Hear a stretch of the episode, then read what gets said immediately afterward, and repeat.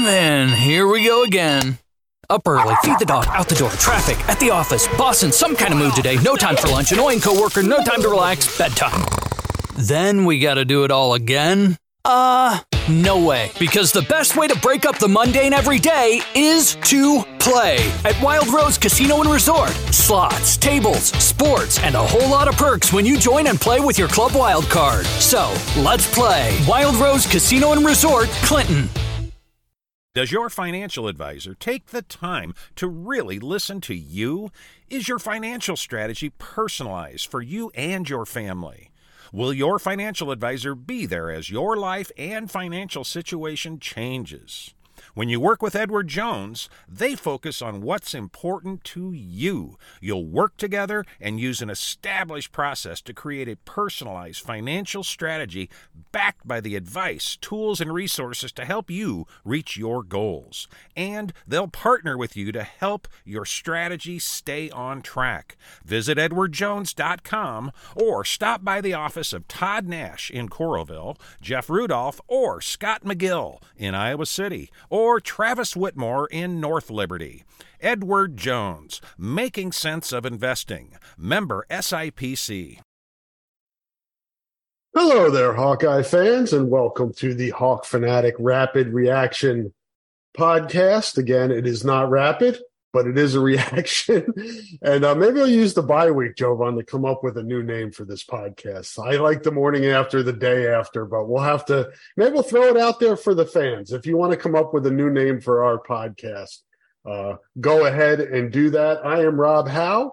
That is Jovon Johnson. We are down a man. Jordan Canzeri cannot be with uh, with us today. Had a uh, personal matter.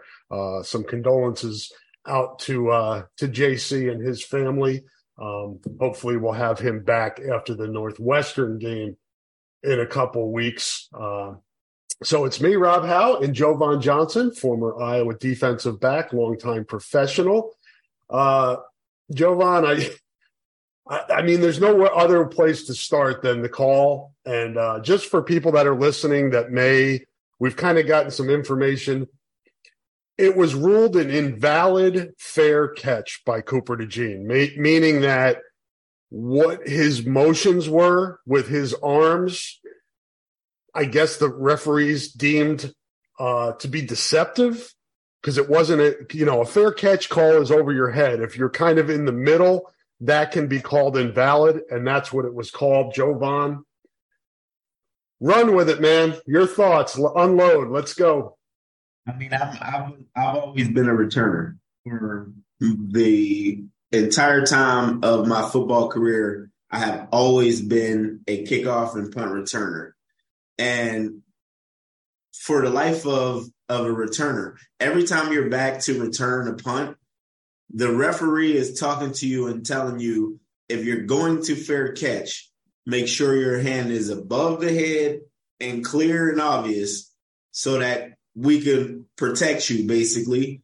Um, but anytime the ball is punted on the ground, so anytime there's a ball where they're trying to keep the ball away from the returner and they're putting the ball on the ground, when a returner is running, his hands are everywhere. I mean, you're not when you run to a football, you don't just run like you do traditionally when you're trying to like stay under control, get guys out of the way. You know, there's a lot of things going on when the ball's on the ground. And one thing I've never seen is a returner fair catch a ball that was punted away from him and on the ground. Like even the the the punt team, when he got the ball, they still tried to tackle him. So Therefore, they didn't think or see any motion of fair catch being called by Cooper DeJean on that play. So that was to me one of the biggest calls in the history of a football rivalry that ultimately changed the game and the outcome. So I think they need to go back to the drawing board and talk about, you know, what is the definition of the penalty or the dead ball call for a guy when there is some sort of incidental fair catch being ruled because I didn't see an incidental fair catch and you know he was pointing and he was running at the same time. So it was it was clear to me that he wasn't trying to fair catch the ball. He was trying to get his guys out of the way. Yeah, and he still has scar tissue from the Penn State game when Brendan Dees Fernandez had the ball hit him in the back, and Penn State ends up recovering that. That's in his mind, and he's trying to he's trying to organize everything in a chaotic situation. And like Jovon said, he's running towards a ball that's hitting the ground. Why in the hell would he fair ca- signal a fair catch? It just doesn't make sense. And then the one thing that that most bothered me, Jovon, was Cooper said he did not hear a whistle, and that's why he kept going. If it's a legal fair catch, or if that's your call, blow the whistle, blow it dead. Don't do it after the fact. Yeah, you can't you can't go back to replay to see you know whether the play should have been stopped or should have been like nullified. At the end of the day, when you go to replay on a play like that, you're replaying to see if there was like a guy being if he was stepped out of bounds. Right or anything of that. When I saw the replay, I thought they were checking to see if he actually stepped out of bounds I on the side. I think that's what they told Coach Ferentz that the review, while before the review, like when they were going to the review, from what Coach Ferentz said in the post game, they told him they were reviewing that play to see if he stepped out of bounds. Yeah, that's exactly what I thought the review was because you can't overturn a call once you let it play out you can't overturn a call and say that there was an incidental fair catch signal. Like that's not even in the rule book. To be able to overturn the call, like if that's the case, you should be able to go back and and take a look at all the penalties called. You should be able to go look at pass interferences. You should be able to go look at holdings. You should go. You should be able to, uh, to overturn every penalty on the field if you can go back and look for an incidental fair catch call in, in a football game. You should be able to review every penalty. Yeah, I mean, review holding. Let let's review holding on every play and see how long the game takes to play, like eight hours, something like that. If you're going to call it every go back and call every hold or pass interference or anything like that, it just I think the thing that is hardest for everybody, Jovan, is that what Cooper did we see on the regular. It, it, we see yes. kids, we see guys in college, NFL, high school. He did what he was supposed to do, and he got penalized for it. And as we move on in this season and watch football in the future, we're going to see what he did a lot of times and it not be called. And, and that's what hurts the most. It seems like this was a situation where the referees overstepped what they needed to do here. They didn't need to do that. No, they didn't. They should have let that be a play on and the play stand as called. You shouldn't be able to overturn that because you, like you said, you're going to see that play a, a thousand times throughout the season where teams are putting the ball on the ground, a returner's running to it, they're flaring their arms, like telling their guys to get away. Like you don't know whether or not this or this, that's that's the difference difference between a fair catch and a, and a telling the guys to get away. One's below the shoulders, one's above. So that that's not a clear and obvious thing that you should be able to overturn. That that was the biggest takeaway from that game for me was how they just that was highway robbery, if you ask me. Yeah, I agree, and it's going to be a tough one to get over. But Iowa's going to need to get over it. Um, has a bye week to kind of stew on this, uh, to get the video ready to send to the Big Ten office for the officials. Uh, I'm sure that's already in the works. The university is going to the athletic department, the, the football staff. They'll send video. Um, it, although the office is already, uh, they're very aware of what happened yesterday, and we'll see uh, if they have any response to uh, what happens in the aftermath. The uh, the referee Tim O'Dey uh, did talk to the pool reporter Scott Dochterman, who does a podcast with me on this feed on Thursday, uh, and explained what Jovon and I just talked about as the reasoning. Uh, and in talking, you know, and listening to, to Cooper DeJean and, and Coach Ferentz after the game, uh, they both were miffed at the explanation, at the call, everything. So um, we're all going to have to get over that one. Um, but we also need to acknowledge uh, the growing elephant in the room, Jovon, which is this Iowa offense. Um, even after that play, Iowa got the ball in good position to set up a really good field goal kicker um, for a field goal, try to win that game. Um, and just nothing there. Ends ends in an interception. Uh, really, um, 18 yards, I think, in the second half. Jovon for Iowa uh, ran eight plays for three yards in the third quarter. Two first downs in the second half. Um, it's getting worse, man, and, and that's the, the the most disheartening thing. You, you you face adversity. You've got injuries to your top two tight ends and your starting quarterback, but we were hoping to see some progress offensively, and it seems like it's regressing. Yeah, right now I'm I'm starting to to think in regards to offensive football.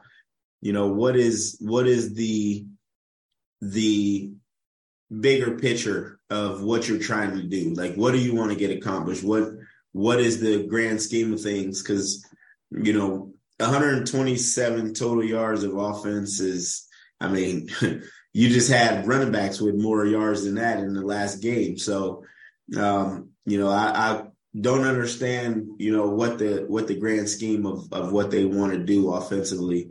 Um, defense is still holding their own. You know, didn't give up. I don't think a touchdown at all. You know, four field goals, but you know, you can't have 11 yards rushing in a football game and expect to win. And when it's crunch time and you have the chance to win with the ball at the 40 yard line and you only need to get probably 20 yards to give yourself a chance, you got to be able to capitalize. You should have situational plays that are catered to those situations, like down by two, a minute and whatever left in the game, got to get 20 yards. Like you have to be able to get 20 yards. And I, I mean, you could put the blame on the quarterback you could put the blame on the offensive coordinator. You could place the blame wherever you may, but you got to have situational awareness to understand the situation and be able to make something happen to give yourself a chance to win. Yeah, when it's going this bad, Jovon, there's a lot of ownership here. Um, you know, whether it's the offensive line being inconsistent, the quarterback being inaccurate, um, you know, just being outnumbered in the box. I mean, Minnesota Wisconsin showed that it wasn't going to let Iowa or it wasn't it was going to try to prevent Iowa from running the ball. Iowa did it anyway. Minnesota sold out even more this week to the run and slowed Iowa down. Um, so now you got to counter, man. You've got to find a way to get people out of the box. You've got two weeks now before Northwestern to figure this out. And there's no pixie dust. There's no magic here. You just got to come up with ways to be able to move the football. And we've talked about it before, Jovon, with the complementary football, offense, defense, special teams. The very least, your offense can't hurt you. And it did yesterday. It turned the ball over three times. You had the two fumbles and the interception. 3 0 was the turnover difference. Your offense cost you the game. yeah. There's I mean, really no any, other way to frame it.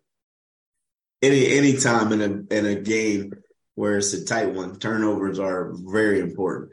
I mean, you flip the field consistently on special teams. Defense held up their end of the bargain, and the three turnovers loom large to become the outcome of the football game. I mean, you still, regardless of how good, bad, or, or ugly the, the offense was, they still had a chance to win the game with a minute and, and, a half to go in the game. Even after an overturn call of a touchdown that got brought the ball back to the 40 or whatnot, they still had a minute and 33 seconds or whatever it was on the clock to to get the ball in field goal range and give your field goal kicker who's who's pretty darn good a chance to win the game. So I mean, yeah, three turnovers became the became the, the reason, but it could have easily been avoided. Defense played super again, as Jovon said. Um, gave up 113 yards on the ground, but it took 45 Minnesota carries to get there. That's two and a half yards per carry. Nothing wrong there. Uh, Minnesota 10 for 25, throwing the football for 126 yards, five yards an attempt, 12.6 a completion. Uh, put pressure on the quarterback. I thought Joe Evans played really well, not only in getting at the quarterback, but setting the edge. He had a couple nice tackles when they tried to run his way. Uh, thoughts on the defense, Jovon? Yeah, they're they're continuing to evolve. You know, you get some guys stepping into the fold, making some plays. Had a few big sacks there in the game. You know, Jay Higgins is is continuing to be everywhere. I think he had a total of 14 uh, tackles, a lot of assists, but that just means he's always around the ball. Um, you know, Cooper didn't really get to make an impact as much uh, as he has in the past. They didn't really attack him much. And then also Sebastian Castro, who who made some plays, but he didn't really get as nowhere near as many opportunities. So they, they kind of neutralized a lot of the guys that make plays on defense, but the defense held up their their end of the bargain, and they they're continuing to to get better as a young group. Um, a lot of young guys up front that that are being thrust into the fold and making plays, and that's all you can ask for. They they've continued to improve every week, and and as a defensive coach, you know that's what you want to see in your guys when you have a bunch of new guys out there on the field in the new year. And our guy, Tory Taylor, nine punts, 49.3 average, 57 for his long, four inside the opponent 20 yard line. And he had only his second touchback of the season came yesterday as well. So um, that late punt, too, man. I mean, he put that was the complimentary football, right? You get the stop, he gets it down there inside the five, way down there. You get the ball back I mean, it it looked like it was playing out like it was supposed to play out. And Tory Taylor again held up his end of the bargain throughout the game. Yeah, he he's probably right now, him and Cooper DeJean, probably the two most valuable players for the Iowa football team. Um, you know, those guys are are playing amazing, but Tory Taylor just continues to to impress. You know, the the the, the way he's able to pin you inside the 20 yard line or get you out of backed up situations and give you always gives you a chance to flip the field and win the hidden yardage battle. You know, I mean, that kid is is amazing. I wouldn't be surprised if he was a top three round draft pick in the NFL. Yeah, he is a weapon, no doubt. And um uh they're going to need him to continue to play like this because um, obviously, as we've talked about, the offense is not in a good place right now. Uh, you look at the rushing numbers uh, Caleb Johnson, six carries, 18 yards. Uh, Leshon Williams, 11 carries um, for 13 yards. Uh, and Jaziun Patterson, three carries for two yards. Deacon Hill finishes 10 of 28. Jovon with an interception, no touchdowns, 116 yards passing, he was sacked four times. Um, I'll give you guys the ugly numbers here. I'm certainly not trying to drag uh, the kid, but Deacon Hill just is not playing well right now. Um, he was, like I said, he was 10 of 28 yesterday. Since taking over for Cade McNamara when Cade suffered the ACL injury uh, in the Michigan State game, Deacon Hill is 33 of 90 that's 36.6% for 378 yards, two TDs, three picks. What are we doing here, Jovon? I mean, if I'm the coach, I'm I'm looking at what the next guy has to offer. Because you, what more, what what more could you lose by going with, you know, the the next quarterback on the roster? Because right now, I mean, 36 percent completion percentage is not very good. Um, you know, it doesn't matter who you are. You got to be able to to make throws, even if it's just quick dink and dunks. You could you could complete more than three out of ten. Like you, that's not acceptable, um, especially not at that level. So you you have to think about you know making a move at quarterback, at least making it an open competition um, to put the pressure on the guy that you're going with um, to make him understand that you know, nothing in life is given. You got to earn it. And uh, if the if the other quarterback gets in there and, and he's able to make the plays and make the throws and do what you need him to do to be a game manager, I mean, what more can you lose? It's kind of one of these interesting dynamics, right? Jovon, you've got Kirk coming out yesterday when asked about the question. It's a fair question. It's certainly the quarterback position is is a fair question because it's just not performing right now. And it, context again, are the tight ends getting it done? Are the receivers getting it done? The running backs, offensive line. But the quarterback is the position, right? That's the one that we all see and we all evaluate. And it's just not producing right now. And you've got a guy behind him who missed training, who missed some of training camp, but he won a bowl game. He he beat Kentucky in a bowl game in the Music City bowl game in Joe Labas. Um, so it just to me, Kirk is saying we're going to play the guy that gives us the best chance to win. When we evaluate practice, we see the games. It, there's gray area, right? You may not, you Labas in practice may not look as good as Deacon Hill, but we see Deacon Hill in the games not getting it done. I, I'm just wondering. I, sometimes you got to take a chance, right? Even if your mind in practice is telling you it's not an upgrade, maybe you try just to see because the guy that's in there is not getting it done. Yeah, I mean, with with how well the defense and special teams are playing, I mean, you take a chance and just say, let's let's see what the kid does. He might maybe in practice he's not performing to the best of his ability, but maybe he's just a gamer. Maybe he's a guy that gets in the game and then lights it up. Like I've I've seen guys be able to do that. Guys that weren't as good in practice, and then they get out there in the game, and it's like, you know, who is this guy? Like, you know, I, I've seen it happen. So, you know, at the end of the day, you're not losing anything by giving the kid a chance is what is my point. You're not you're not getting worse. The offense isn't going to change.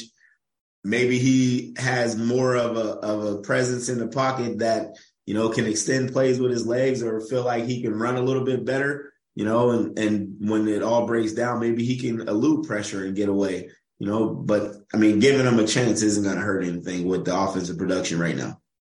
No, I would agree, and we'll see what happens here. The, at least from public comments from Coach Ferentz, he makes it seem like Deacon is far and away their best option.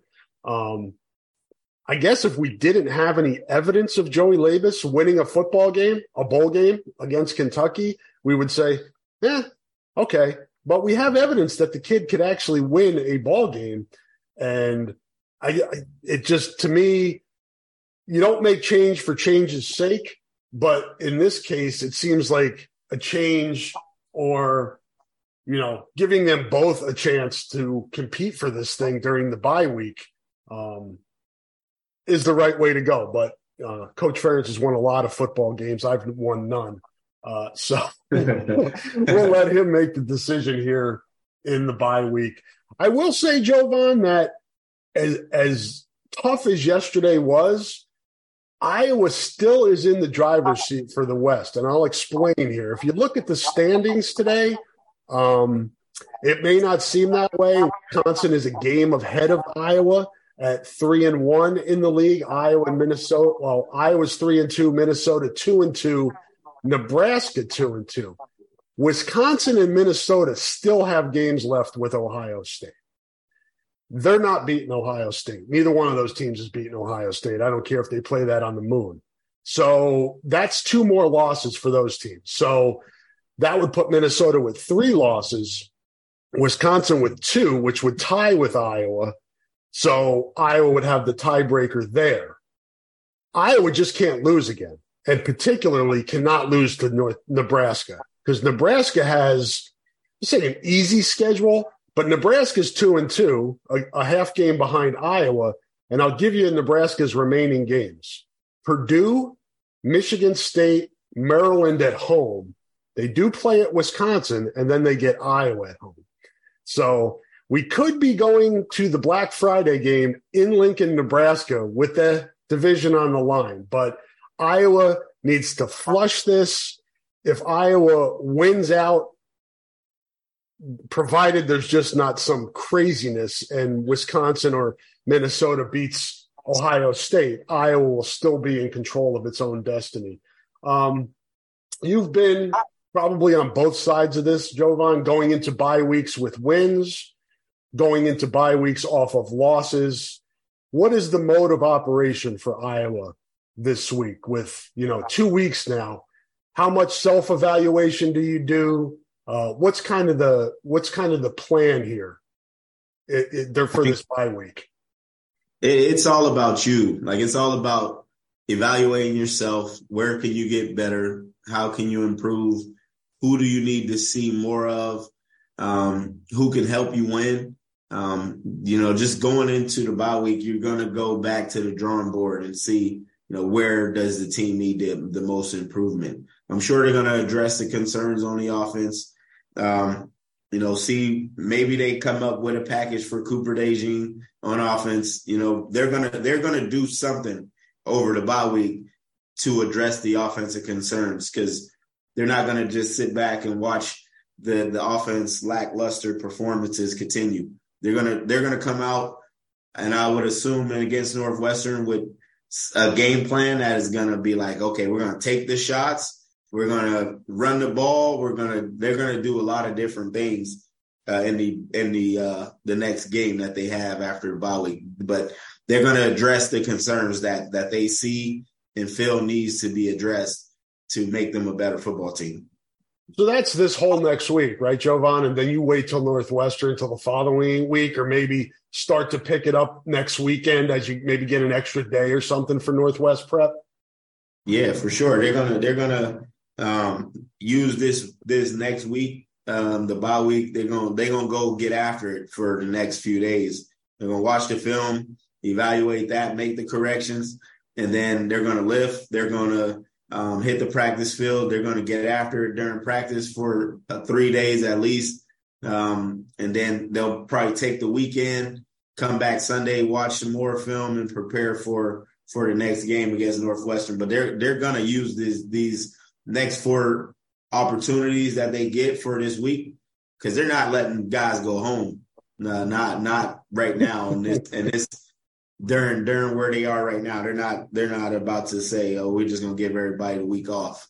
I, I don't think the team's in a position for that.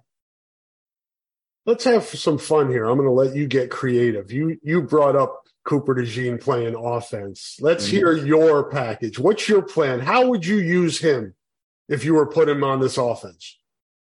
I I I do some things with him um, to use him as a decoy. Um, I would put him in a slot.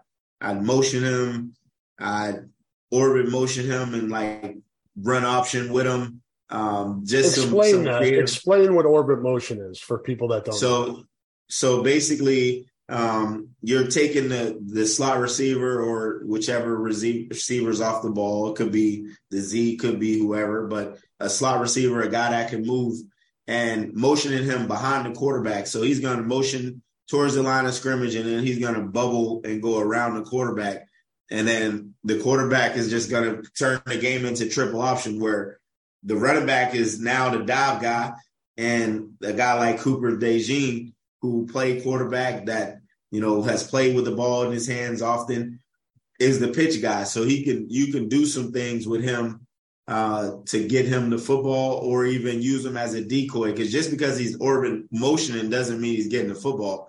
You know, you can still run your run game off of that. Um, you could run him on jet motions and give him the ball on jet sweeps. You could even implement him in the screen game. But he's a guy, and he's proven over and over and over again, especially over the last two weeks, that when he has the football in his hands, he makes things happen.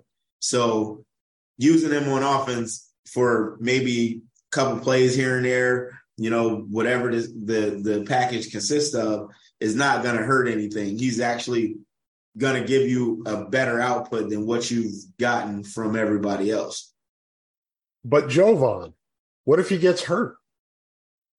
I mean, he plays a, a, thousand snaps on defense, returns punts. He can get hurt anytime. He can get hurt at practice. I mean, if you're going into it with the mindset of you're going to limit him from a 10 play package because that might get him hurt, then you're must you're sadly mistaken because he can get hurt at any given moment, whether it's lifting weights, walking to class, I mean, he's playing football games, so he has the the potential to get hurt regardless. It doesn't matter if he plays a 10 extra plays. Travis Hunter from Colorado is playing 150 plays a game. So, I mean, if you're worrying about a guy getting hurt, then you're worried about the wrong thing. I know who's not worried about getting hurt, and that's Cooper DeJean. He would take this assignment on uh, with a big smile on his face, and he would uh, embrace it. And I think he'd be pretty good at it.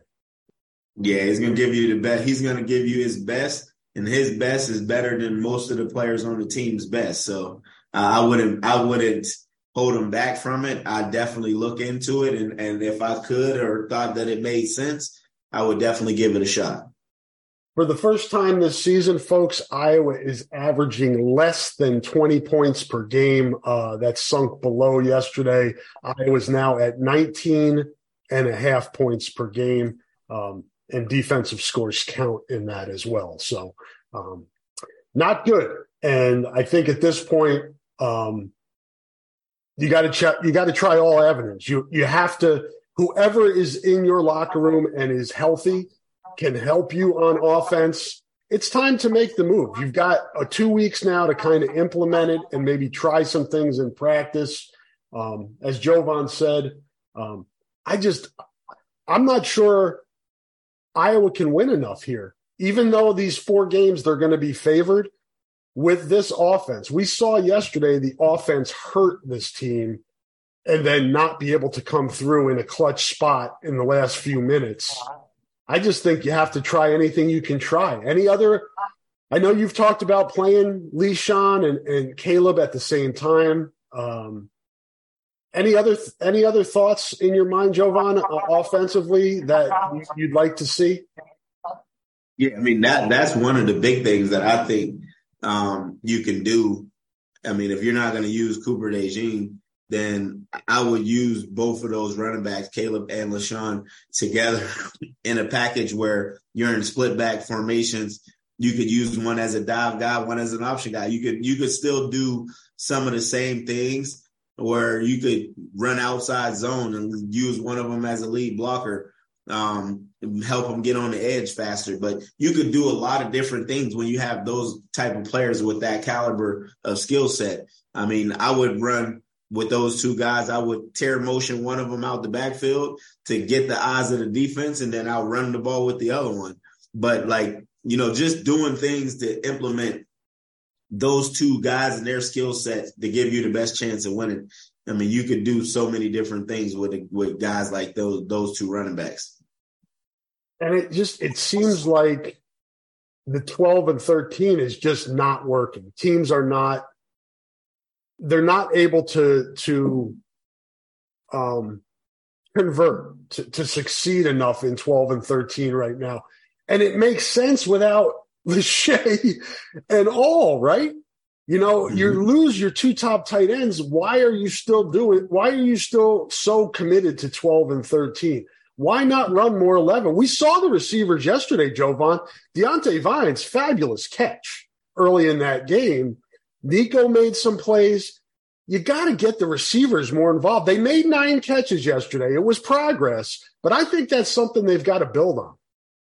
Yeah, I mean, again, mixing up the packages, you force teams to have to defend you instead of sticking to what they're traditionally in scheme wise. So like motioning, if you go into a, a 10 personnel set, when you bring in four receivers, one running back in the backfield, and you motion that running back out the backfield and going to empty, guess what? Everybody has to adjust, right? You could run quarterback draw game, you could run screen game, you could run quick game, you could run a million different things out of empty, which with just moving your running back to the slot. You or you could line up line up in empty out of 11 personnel, if that's what you want to live in, go in 11 personnel, line up in empty, move and shift the running back back in the backfield and put your tight end wherever you're going to put them at. But those type of just those little subtle things forces the defenses to think, and they also forces the defense to have to communicate. But because they don't see it, then Iowa is just like lining up running the plays. They've seen it on film a thousand times, the same plays over and over and over again. So you're giving them the advantage and not making them have to work for it. If you line up in empty, shift back to the same set, motion the guy, now they have to think. And then you run the same plays. You don't need to, I'm not saying go reinvent the wheel offensively, but put in some nuances, some new wrinkles that makes the defense have to adjust. And that'll help. No question. And we've talked about this before. It's the predictability of what Iowa does. Try to be less predictable. And maybe that gives you, that opens some things up for you on the offense. And that's, it's kind of what I think is, I think if you go into this bye week with trying to figure out how to be less predictable. Yeah, for sure. You you have to.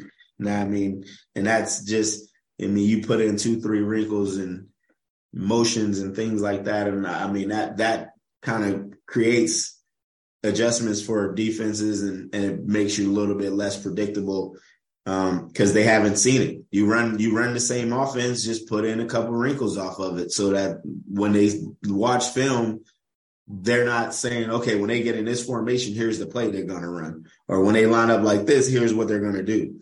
Line up differently, motion to it, give them something to think about. And then maybe they wouldn't be able to just breathe down your neck every play you run.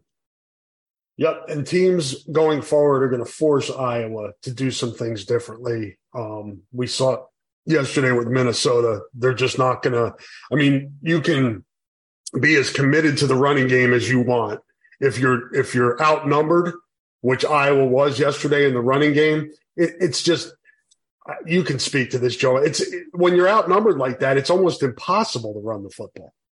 Yeah, they they always call it having a free hitter in a box. So basically, they're putting more defenders in the box than you can block. So one of those guys will be unblocked, and he's the free hitter. All he has to do is make the tackle.